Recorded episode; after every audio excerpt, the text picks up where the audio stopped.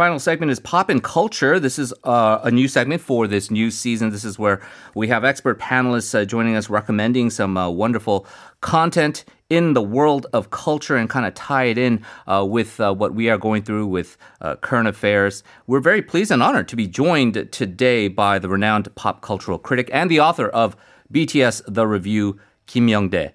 Good morning, sir. Nice to meet you, Henry. Nice to meet you as well. I this is not an exaggeration, but I believe you are the most famous person to come on our program in, in quite some time. Oh, really? I, I, don't think so. Well, in, so in my world where, you know, I, I watch News Kongjang or uh, oh, uh, Darth Vader or oh, Park TV, you're basically oh. like Brad Pitt to wow. me. So it's an honor to have you. Uh, first of all, uh, we're going to focus on something that is uh, certainly making waves both here in Korea, but mm-hmm. in the U.S. as well as we get into uh, film award season, and that is the movie Minari, and it is a Korean American film. Uh, there's a lot of Oscar buzz, some controversies as well with the way it was treated during the uh, Golden Globes mm-hmm. Awards. Uh, for you, uh, as a culture critic, uh, Minari, uh, what is your overall assessment of the film? Did you know that there's an English English title for this movie? Oh, what is it? It's called Minari.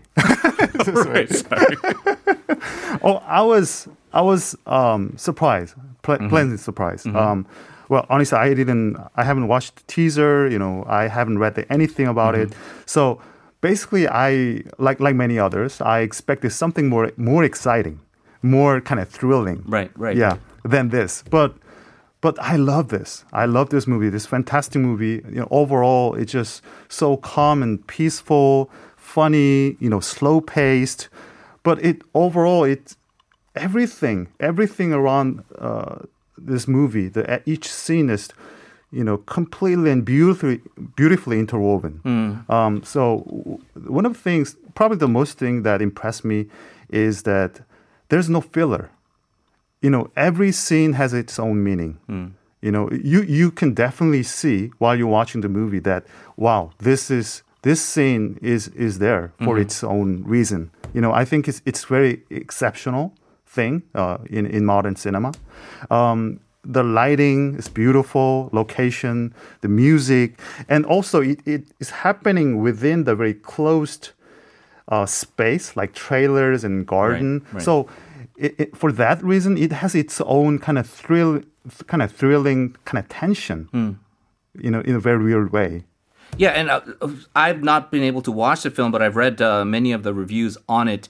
A lot of often uh, inevitable comparisons made because it is Asian American with a uh, mostly Asian cast, so they talk about it mm-hmm. uh, with uh, the uh, the big hit uh, Crazy Rich Asians, very different film mm-hmm. from that, and then they go all the way back to let's say the Joy Club, mm. which is of course another major film that was right. Uh, the Ang Lee film, which was an all Asian cast. However, uh, this is different because it's it's a Korean American film, and a lot of people talked about the Korean American immigrant experience growing up. It's not something that even I personally can relate to because I grew up in a place like Hawaii, which is very different from oh, Arkansas, yeah. right? And so it's it's not even something that is relatable to me necessarily, but a lot of people say, but it's a very American story. If you right. look at it in the American context of yeah. these people struggling to to try to make their way to achieve the American dream, mm-hmm. that that is why a lot of people who are you know Latino, black, whites, they all kind of find something uh, meaningful. Yeah, exactly. I read a lot of comments. They're not really, you know, American immigrants. They're right. Canadian. Right. They're Latin, but they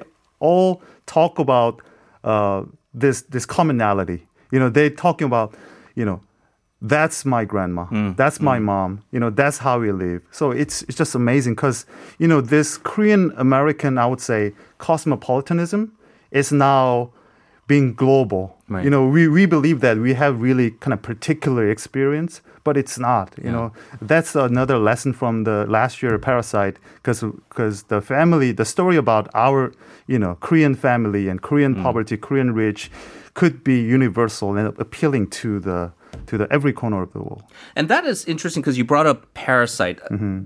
In here, uh, the natural reaction is to compare right. Minari to Parasite, and of course, Parasite being sort of this historical film that won the uh, Best Picture at the Oscars. It won a slew of other awards. They're such different. It's almost like you can't you can't compare like a, a Sylvester Stallone right. movie to something like like Roma, right? uh, by right, directed by um, you know an artiste. So how how can we say that? Because a lot of people might go into this thinking it's the same thing, but they might end up being disappointed. It might not resonate with Korean audiences as much, right? Well, it's the only you know, common feature is that it's it's um, about Korean family, right? Or, you know, right. broader in a broader right. sense, right. whether it's Korean American or Korean.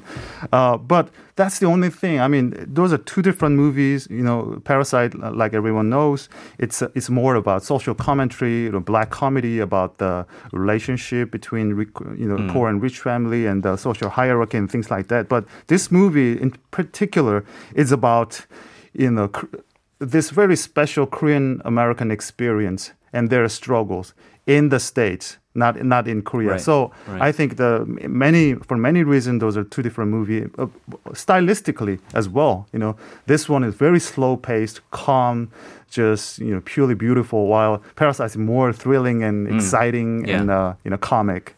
The uh, I, I, know that uh, this has been a controversy reported here in Korea as well, but also in, in America in the discourse of how um, there is this old guard of of um, elderly white people who seem to make all the decisions in terms of these awards. And the right. Hollywood Foreign Press Association has been under heavy criticism, mm-hmm. uh, largely for being very kind of, uh, I guess, ignorant in the way they approach the way they choose these nominations. And mm. often it is kind of accused of being tinged with some kind of uh, backwards racist beliefs. Mm-hmm. The idea that Minari, although it's a Korean American director, it's a, a, a cast largely of um, Korean American actors as well, although the film linguistically is largely in Korean, that they had these rules in place that said it has to be a foreign film because of the language that was made. Uh, it, it kind of rubbed people along wrong way, and a lot of people felt there were some snubs along the way as well with yeah. the direction as well as the, the actors categories. Yeah, definitely. It's technically, well, you can say it's technically a foreign language film,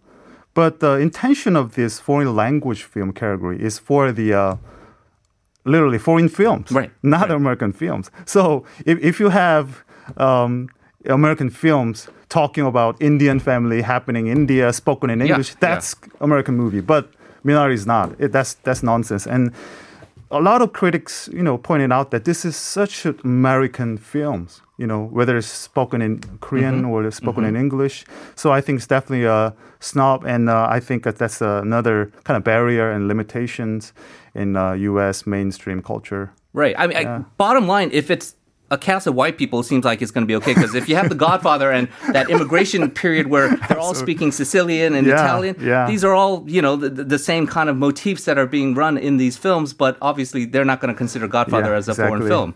So that being said, the Oscars may go a different way. They have kind of changed uh, the, the the voting pool, right, mm-hmm. uh, among the members of the Academy, and they seem to be moving away from that Oscars so white controversy. Uh, but it does feel like to, to even conceive that back to back there will be a film that will contend for Best Picture with a largely Korean, Korean American mm. cast and kind of repeat the success of Parasite seems like a pipe dream. What are you hearing in terms of the buzz as far as Oscar and their potential uh, victories? Yeah, a lot of like movie critics and uh, in industry people, uh, uh you know, saying that there are at least three or four nominations expected, mm-hmm. including um, Best uh, Male Actress, Female Actress, and Supporting Actress in oh, wow. Jung. And they also expect something more big. I mean, Best Picture, Screenplay, mm-hmm. uh, even music. Mm. So, uh, in my guess, I think four, three or four nominations coming. In terms of your uh, review of the film, and you mentioned all of the aspects of it, uh, how it's kind of this kind of slow paced but still very deeply touching and, and moving mm. film as you watch it. A large credit goes to these performances, and really highlighted has been the performance of Yoon Ye Jung, who everyone knows in Korea as this yeah. veteran, kind of uh, legendary actress. Uh, is is the buzz real as to her potential for kind of making history as being uh, the first Asian to win the Best Supporting Actress? Yeah, I mean, uh, many people point out that that's the kind of gist of this movie. The whole performance of the cast, especially Yoon Ye Jung, and uh, well, many people, you know, general audience in the United States, recently discovered that, that the existence of Yoon Ye Jung, you know, this legendary actress. So they're kind of pleasantly surprised at how, you know, this actress in in, in her age could perform this level of uh, you know acting uh, in the movie. Bottom line, uh, overall, I mean, this is not a Korean Korean film per se, and Right. Bong Joon-ho is kind of has his own category of being uh, revered and beloved in Hollywood for Mm. what he's been able to produce in the past. But it really kind of goes online that is further progress that we're seeing Asians, Asian Americans have greater representation in Hollywood, and just like how BTS has broken the mold in the pop culture scene, Mm-hmm. it's, it's you got to hope that we continue to progress from this, right? Yeah, I, I hope so, and I think it is. Uh, uh, you know, the whole representation is always a problem in the U.S. Main, mainstream culture, but Right. I think this is step by step up, you know, process, and you know, something uh, symbolic movement like BTS phenomenon and uh, Minari and Parasite. It, it it isn't.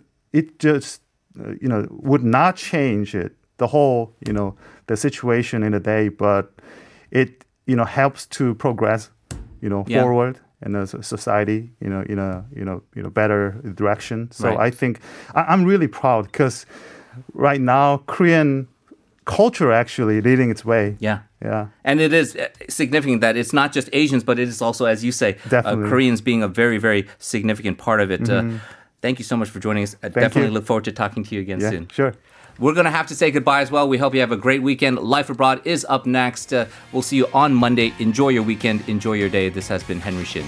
Goodbye.